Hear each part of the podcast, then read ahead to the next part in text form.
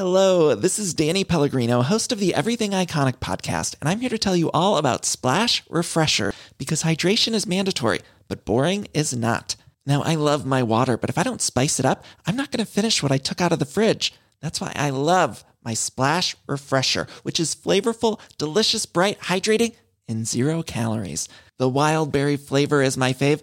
No, wait, is the pineapple mango flavor my fave? You know what? All five craveable Splash Refresher flavors are my fave because they're so delicious. So get hydrated and enjoy it with Splash Refresher. ACAST powers the world's best podcasts. Here's a show that we recommend. The Real Housewives is a guilty pleasure for most, but if you're looking to not feel guilty about that pleasure, tune in to Everything Iconic with me, Danny Pellegrino, where I break down all the messy moments and behind the scenes antics of Bravo's popular franchise. And on Everything Iconic, I also interview celebrity guests like Kelly Ripa, Kiki Palmer, Drew Barrymore, Cameron Diaz, and more about their guilty pleasures, their past work, and so much more. So if you're pop culture obsessed and find yourself watching way too much reality TV like me, tune in to Everything Iconic with Danny Pellegrino wherever you listen to podcasts. ACAST helps creators launch, grow, and monetize their podcasts everywhere. ACAST.com.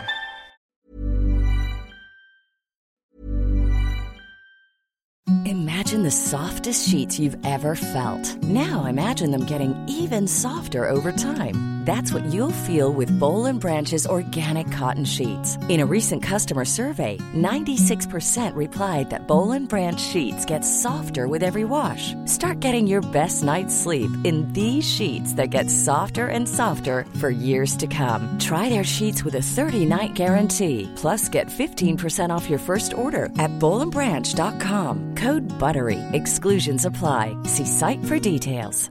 Hello, this is Danny Pellegrino, host of the Everything Iconic podcast, and I'm here to tell you all about Splash Refresher because hydration is mandatory, but boring is not.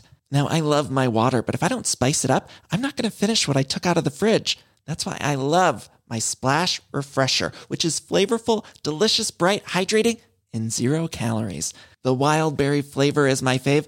No, wait, is the pineapple mango flavor my fave? You know what? All five craveable Splash Refresher flavors are my fave because they're so delicious. So get hydrated and enjoy it with Splash Refresher. Allô Internet! Aujourd'hui, on se retrouve pour une histoire de disparition très très connue, assez euh, célèbre, pour ne pas dire un classique dans le monde du true crime.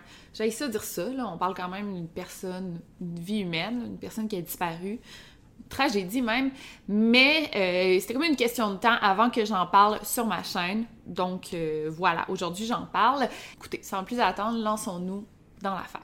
Mais attendez, on peut pas commencer sans parler de notre sponsor du jour qui est nul autre que le très célèbre, très adoré NordVPN. Ça fait maintenant plus d'un an que j'utilise NordVPN et je suis très très satisfaite du logiciel et du service. Je l'utilise à tous les jours et c'est très fiable, c'est rapide et c'est facile à utiliser. Moi, quand c'est trop compliqué, quand l'interface est pas belle, et pas pratique, on me perd. Et c'est pas le cas avec NordVPN, c'est super facile, c'est super pratique et c'est ce que j'aime. NordVPN offre plus de 5300 serveurs dans 59 pays.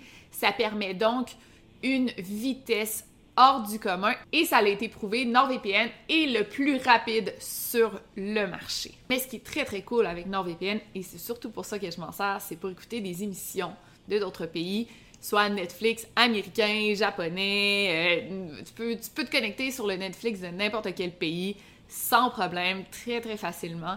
Et bon, tu ça te limite un petit peu moins dans tes choix de Netflix and chill. Il y a beaucoup, beaucoup de choix et c'est 100% sécuritaire. Donc, pour cette vidéo, je vous offre un gros, gros, gros rabais. Donc, pour cette offre, si vous prenez le plan de deux ans, vous obtiendrez un 73% de rabais plus quatre mois supplémentaires gratuits, euh, ce qui est une excellente offre et ça vous revient à seulement 2,54 soit 3,18 Profitez-en le temps que ça passe. Euh, vous avez juste à cliquer sur le lien dans la barre d'infos.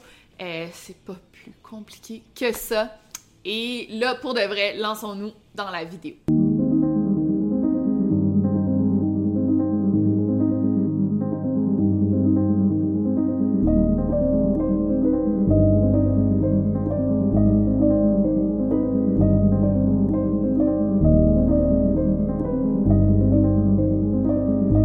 écouté le podcast Over and Out.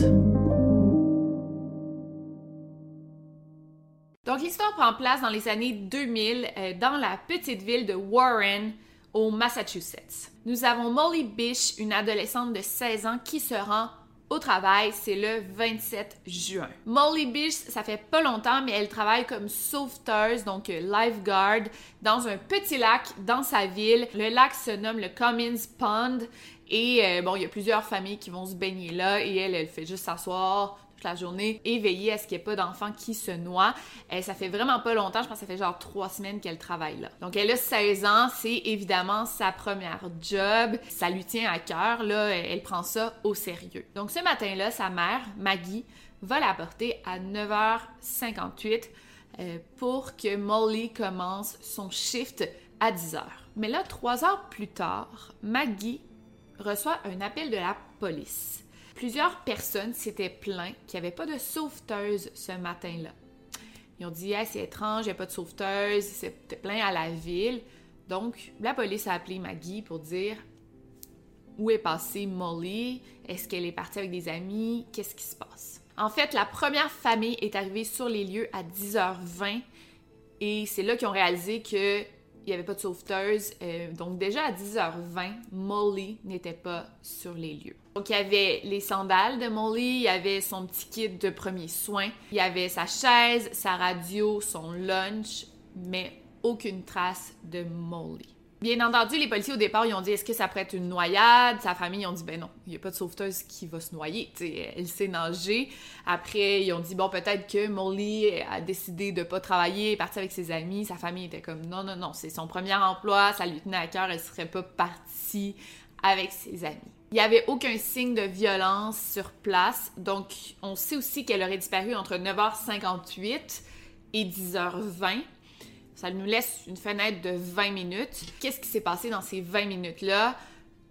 On pense presque automatiquement à un enlèvement. Bien sûr, la police se met tout de suite à fouiller le lac, la forêt avoisinante, mais toujours aucune trace de Molly. C'est là que Maggie s'est souvenue que la veille de la disparition de Molly, en allant porter sa fille au travail, elle avait vu un homme assis dans sa voiture dans le stationnement du Cummins Pond et elle l'avait trouvé louche. And I'm thinking, why is he here? What's he doing? You know, he should be at work 10 o'clock in the morning. And this is a children's beach. Swimming lessons are starting. It didn't make sense. C'est un homme assis dans une voiture blanche et il fumait une cigarette. Maggie était tellement inconfortable de laisser sa fille seule au lac avec cet homme-là dans le stationnement qu'elle a attendu qu'il parte.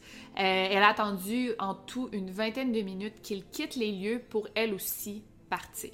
Le jour de la disparition de Molly, cet homme-là était pas dans le stationnement, il était pas là le matin de sa disparition, mais il y a d'autres témoins qui auraient aperçu le même homme dans un cimetière pas loin du lac. En fait, le cimetière est connecté au lac par un sentier. Puis, avec la, la description de l'homme, il y a d'autres témoins qui l'auraient vu le jour de la disparition de Molly. Il y a aussi un homme, un travailleur euh, qui travaillait euh, sur le lac. Euh, je pense qu'il déversait du sable avec un camion. Lui aussi se rappelle d'avoir vu cet homme-là le jour de la disparition de Molly et apparemment que cet homme aurait quitté quelques minutes avant que Molly et Maggie arrivent sur les lieux. Donc la police était pas mal intéressée par ce fameux inconnu décrit par Maggie. Ça pourrait en effet être un suspect très intéressant. Un sketch a été fait de cet homme en question et il a été distribué partout là, dans l'État du Massachusetts. Euh, mais malheureusement, on n'a pas pu l'identifier. On a même fouillé plus de 125 voitures blanches. on n'avait même pas le, modèle exact de la voiture, mais on a fouillé plus de 125 voitures blanches, mais rien. L'homme est décrit comme un homme ayant entre 45 et 55 ans. Euh, il y aurait les cheveux bruns, les yeux marrons, il a une moustache et c'est un fumeur. Et juste ça, c'est quand même fou parce qu'à l'époque, il n'y avait pas de médias sociaux comme aujourd'hui. Et bon, plusieurs disparitions avant aujourd'hui n'avaient pas de médias sociaux. Puis, tu sais, des fois, on se demande toujours comment ils faisaient pour euh, médiatiser des disparitions comme ça. Donc, bien sûr, il y avait des émissions comme 48 Hours, euh, Unsolved Mysteries, euh, America's Most Wanted, toutes ces émissions-là, Dateline, toutes les émissions américaines contribuent beaucoup à médiatiser des disparitions comme celle-ci. Mais à part ça, qu'est-ce qu'on peut faire pour médiatiser? Là, ici, il y avait de la chance parce que c'était quand même dans les années 2000, donc il y avait Internet. Et euh, ça m'a quand même intéressé. Euh, ils ont créé un site Internet bon, dédié à la disparition de Molly, ce qui est super. Et euh, ils ont fait une chaîne de emails pour qu'on fasse circuler la photo de Molly Bish le plus possible. C'est vraiment intelligent, mais grâce à la chaîne de email, il y a plus de 20 000 personnes qui ont été mises au courant de la disparition de Molly Bish. Je trouve ça tellement, euh, c'est vraiment intelligent de la part de la famille Bish d'avoir fait ça, parce que je pense que c'est pas tout le monde qui aurait le réflexe de créer une chaîne de email, mais c'est comme l'utilisation des médias sociaux avant les médias sociaux. Et c'est fou parce que quand on y pense, c'est comme si Molly Bish était comme, là je veux pas dire prédestinée, parce que c'est vraiment pas ça, mais deux anecdotes avant sa disparition qui font. Ben, en fait, moi, ça m'est jamais arrivé. Je suis sûre que ça vous est peut-être jamais arrivé non plus.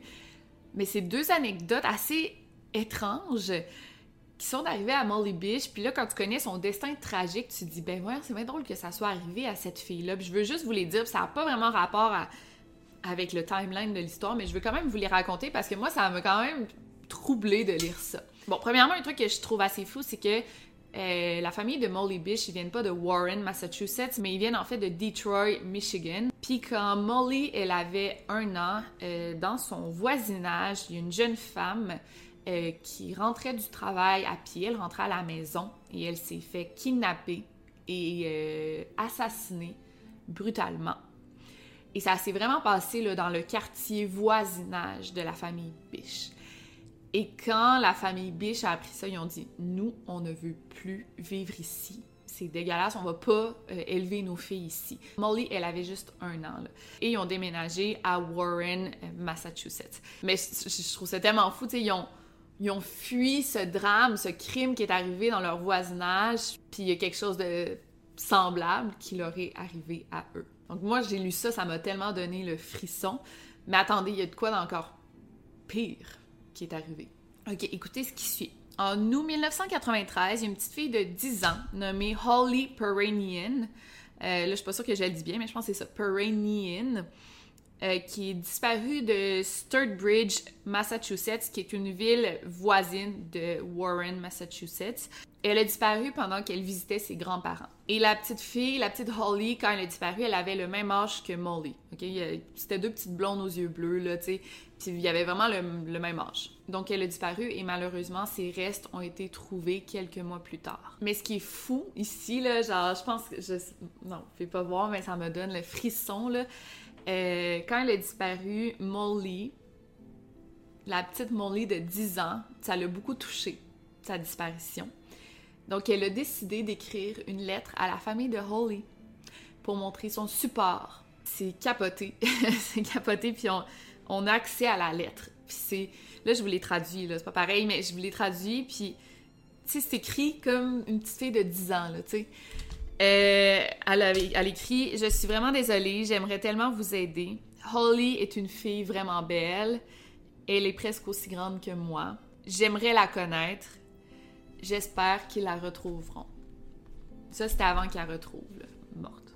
En plus, ils ont presque le même prénom, tu Holly, Molly, ça se ressemble. Donc, pour le meurtre de Holly, euh, la police a réussi à identifier quelqu'un sur la scène de crime, un homme du nom de David euh, Pouliot, euh, mais on ne sait pas si c'est le meurtrier. On a réussi à savoir que cet homme-là était sur la scène de crime. On ne sait pas si c'est le meurtrier, ça peut seulement qu'être un témoin. Mais cet homme-là est décédé en 2003.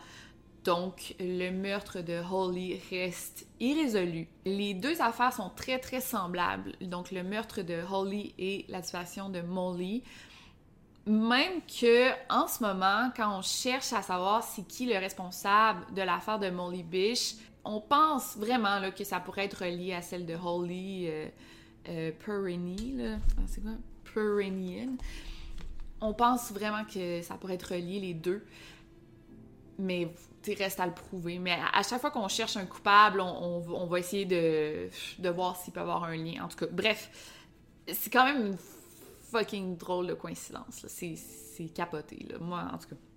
Bref, ok, fait qu'on on va continuer avec Molly Bish. Donc, Molly est disparue depuis 2000. Et là, à l'automne 2002, il y a un chasseur qui est dans la forêt de Whiskey Hill, euh, dans la ville de Palmer, au Massachusetts. Et là, il aperçoit un maillot de bain bleu. Quand il le voit, sûrement qu'il a pensé que c'était pas important. Peut-être qu'il était même pas mis au courant de la disparition de Molly Bish. Je trouve pas ça si grave, parce que peut-être qu'il était même pas au courant qu'il y avait une jeune femme de disparue, une jeune fille, une adolescente. Donc, il a vu ça, mais ce n'est qu'en mai 2003 qu'il s'est comme réveillé, qui a averti un enquêteur, Tim McKigan, et qui a dit Moi, j'ai vu un maillot de bain dans telle forêt. Un maillot de bain bleu.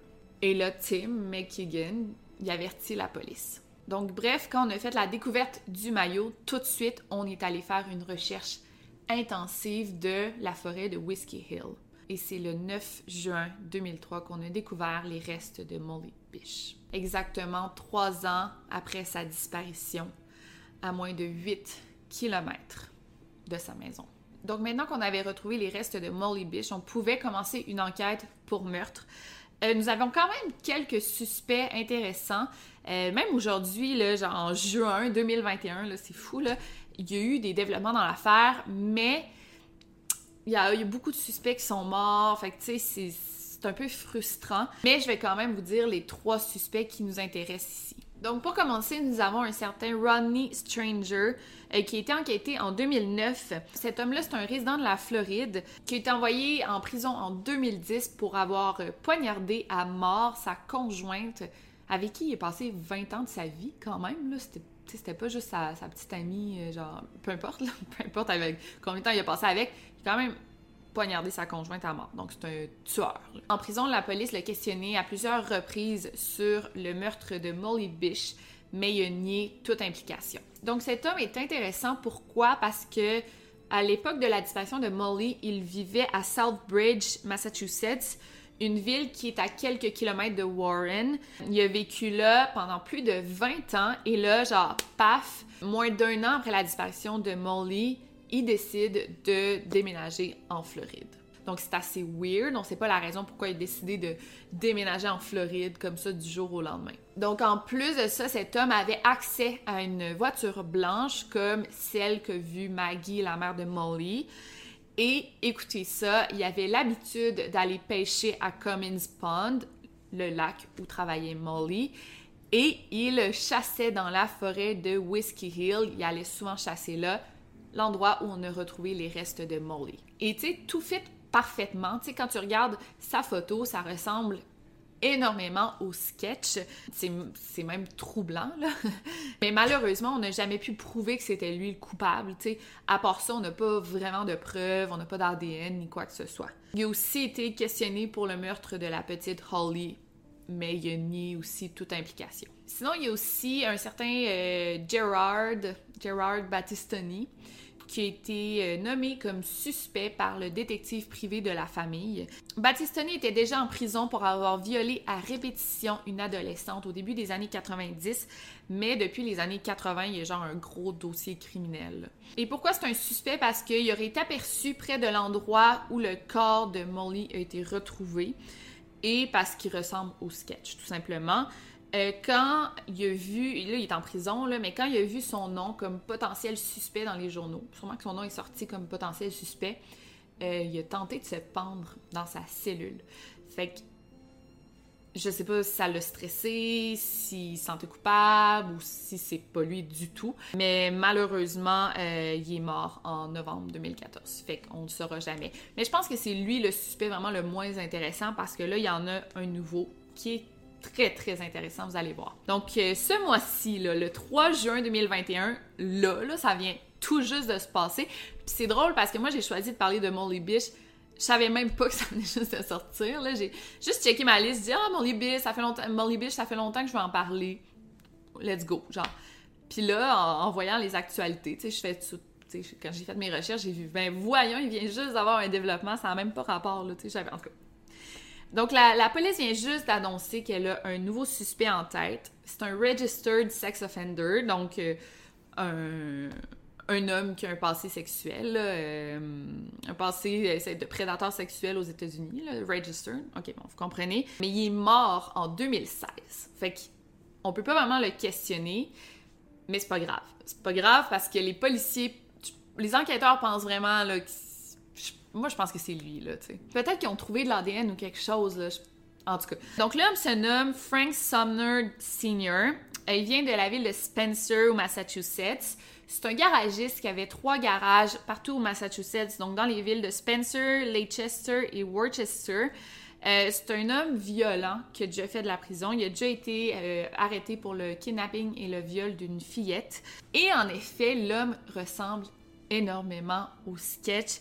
Euh, les deux fument et fument de la main gauche. Apparemment que les, policiers sont très très confiants. Ça fait plusieurs mois qu'ils avaient reçu une très très bonne piste par rapport à cet homme-là. J'imagine qu'il fallait qu'il la vérifie avant de médiatiser leur nouveau suspect.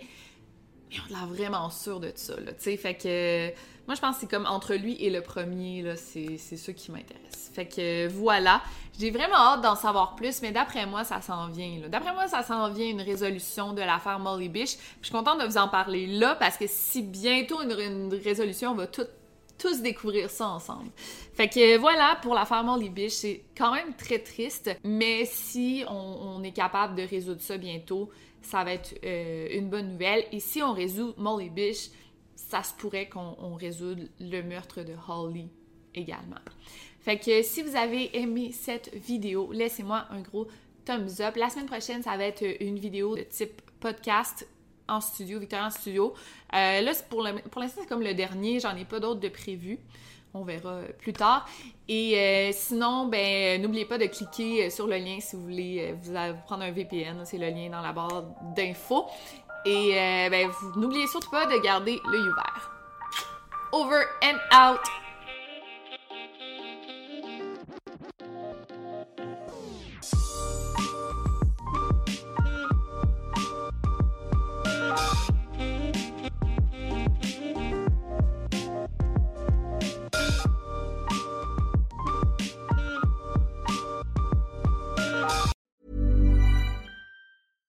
Hello, this is Danny Pellegrino, host of the Everything Iconic podcast, and I'm here to tell you all about Splash Refresher because hydration is mandatory, but boring is not. Now, I love my water, but if I don't spice it up, I'm not going to finish what I took out of the fridge. That's why I love my Splash Refresher, which is flavorful, delicious, bright, hydrating, and zero calories. The wild berry flavor is my fave. No, wait. Is the pineapple mango flavor my fave? You know what? All five craveable splash refresher flavors are my fave because they're so delicious. So get hydrated and enjoy it with Splash Refresher. ACAST powers the world's best podcasts. Here's a show that we recommend.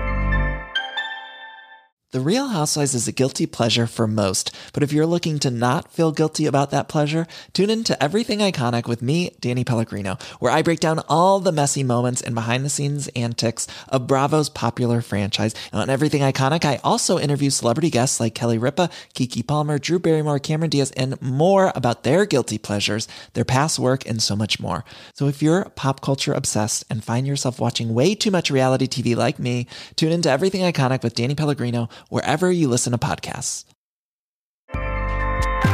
ACAST helps creators launch, grow, and monetize their podcasts everywhere. ACAST.com.